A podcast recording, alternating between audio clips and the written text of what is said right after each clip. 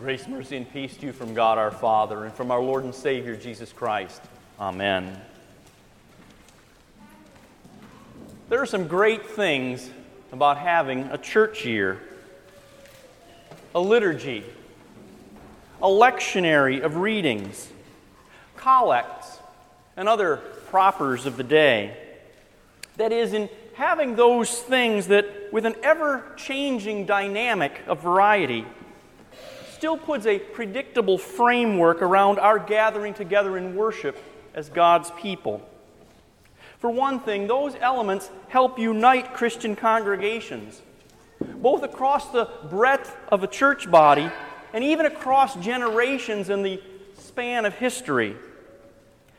Having that commonality helps us to connect in our confession of the faith. It gives people some level of comfort and a degree of familiarity in going from place to place, whether it be in their travels or in moving from one city to another. In fact, the, the very fact that people have to church shop for the right sort of congregation when they're on vacation or they're settling into a new town is really a sad collateral effect of our own self centeredness we end up seeking a church that is created in our own image, according to our own likeness and preferences, rather than conforming ourselves to what God has given to His church. A second benefit of this structure is that familiar patterns of worship help teach us the truths about God and about the faith. Worship is catechetical. Repetition drills knowledge and habits into us until they become part of our nature. From tying our shoes to multiplication tables to stripping a rifle to hitting the gymnasium. Repetition breeds habits. It breeds skills and instills confidence that we will have the knowledge and the skills and the attributes that we need when we have to call upon them in times of duress. Thirdly, in adopting and accepting this dynamic framework from outside of ourselves, both pastors and congregations submit themselves to guidance, to outside authority. We do not become the axle around which everything else revolves. We become disciples, followers of external teaching. Our own egos and feelings and preferences and pet agendas are subordinated rather than amplified. Even so, we still get quite a bit of latitude within this framework. For example, we know our church body has both approved and published a service book in the last few years, one with a wide variety of service settings, five of them for the divine service alone. We also have multiple services for morning and evening worship, services for confession and for prayer, for preaching and for baptism. We have two different lectionaries we can use for the church year, and yet another for daily reading.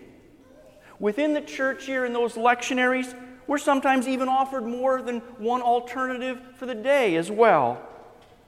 We have hundreds of hymns in dozens of categories. Unless we mistakenly think that all of our hymns are derived from authors and composers who lived in 16th century Germany, Take a good look sometime at those lists of authors and composers in the back of our hymnal. Yes, there are a lot of Teutonic names listed there, it's true. If only because the eternal theology that we confess was rejuvenated and reformed within that Germanic culture at the time of God's choosing. But that theology did not originate there, nor has it remained captive and isolated there. We sing psalms from David's time, hymns from a multitude of cultures and languages, from Moses and Isaiah, from Samuel and Luke, and also from Ambrose, from Bernard, from Bede the Venerable, from Clement, from Gregory the Great, from John Huss, Luther and Bach, and all the rest. In fact, there are even multiple people sitting in this church today that know others whose efforts are on those pages. Within that flexible framework, God's church has adopted, we now have some elasticity in what we do today. Now, because of the way the church year and the secular years intersect here in 2012, We could have observed the feast of the circumcision and name of Jesus today on January the 1st. Yet we can also observe the first Sunday after Christmas as we are. And the gospel reading for the latter, the reading that you heard a short time ago, comes from Luke 2. In some lectionaries, that reading itself can be varied, one being only 11 verses long, or the 19 verses that we heard today. So, are you still with me so far? Now, just to make things a little bit more dynamic and maybe even a little bit confusing, the gospel lesson for this first Sunday after Christmas describes the purification of Mary and the presentation of Jesus. Now, in the church year, that normally happens on February the 2nd, 40 days after Christmas. You see, according to the law that was handed down by God to his people, it was 40 days after a male child's birth that he was to be presented to the Lord and his mother ritually purified. In keeping with the instructions of Leviticus 12, the Virgin Mary and her husband Joseph had already had the baby Jesus circumcised on the eighth day, which on our calendar does fall on January the 1st. And then on the 40th day, Mary also goes through the purification rites following childbirth. And this includes making an offering in God's temple. As we begin this reading, Luke's theological emphasis becomes clear. Mary and Joseph are trying to be pious keepers of God's law. They're doing everything according to the Torah's instruction.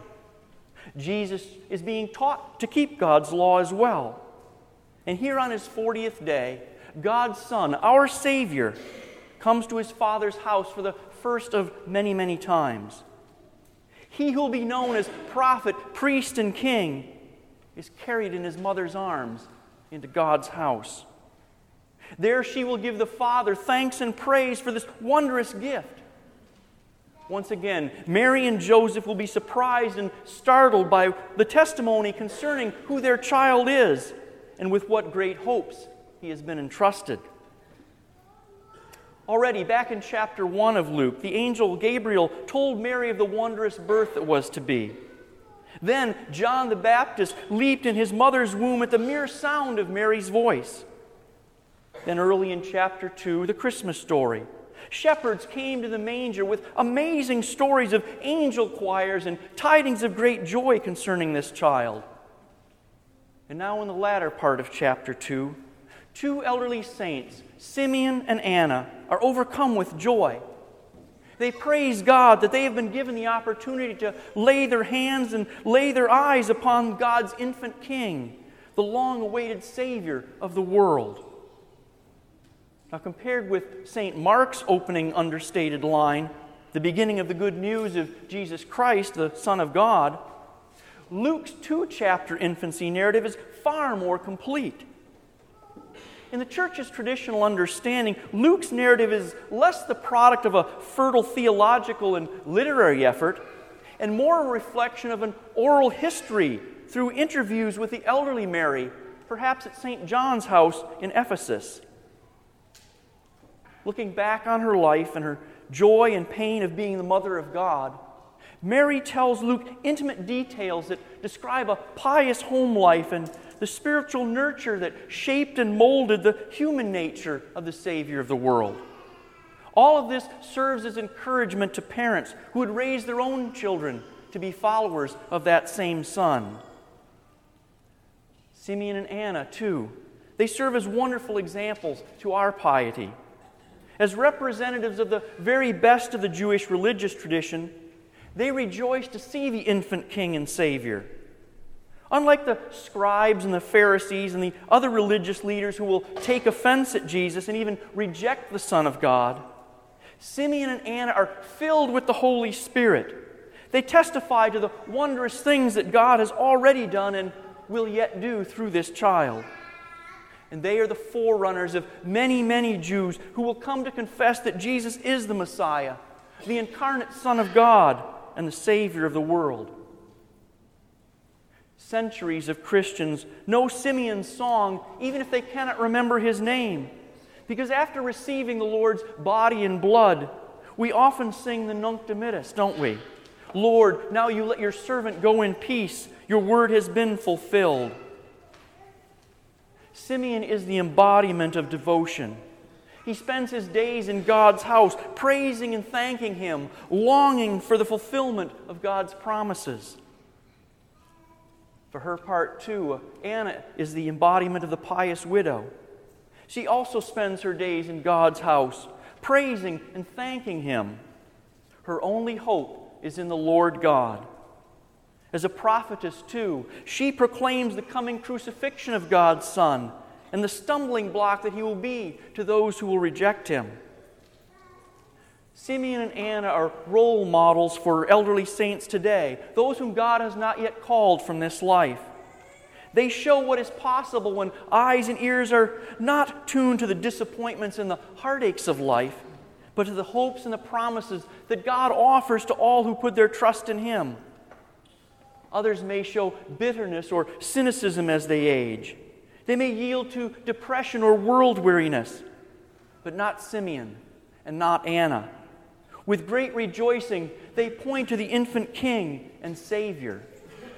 It is as if they were saying, What joy to know that God answers our prayers and keeps his promises in Jesus Christ.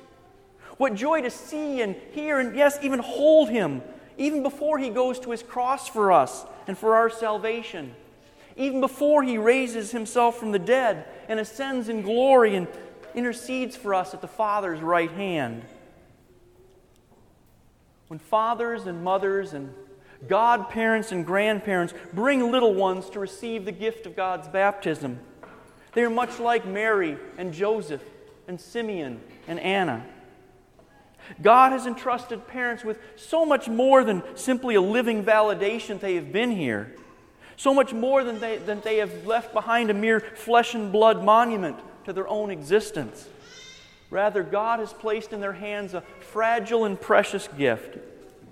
In the case of Mary and Joseph, and today in the case of Anna and Simeon, this gift is, upon, is one upon whom their very future, and indeed the whole world's future, depends. Their faithfulness and their godly example are important. Many parents and mentors, though, get their roles jumbled up by broken imaginations in a broken world. It is not that God does not care if a child hones and develops his or her talents and has a successful life. Indeed, God has given everyone great gifts for the well being of their neighbor, to be used in their little corner of God's world in which they will live out their earthly lives.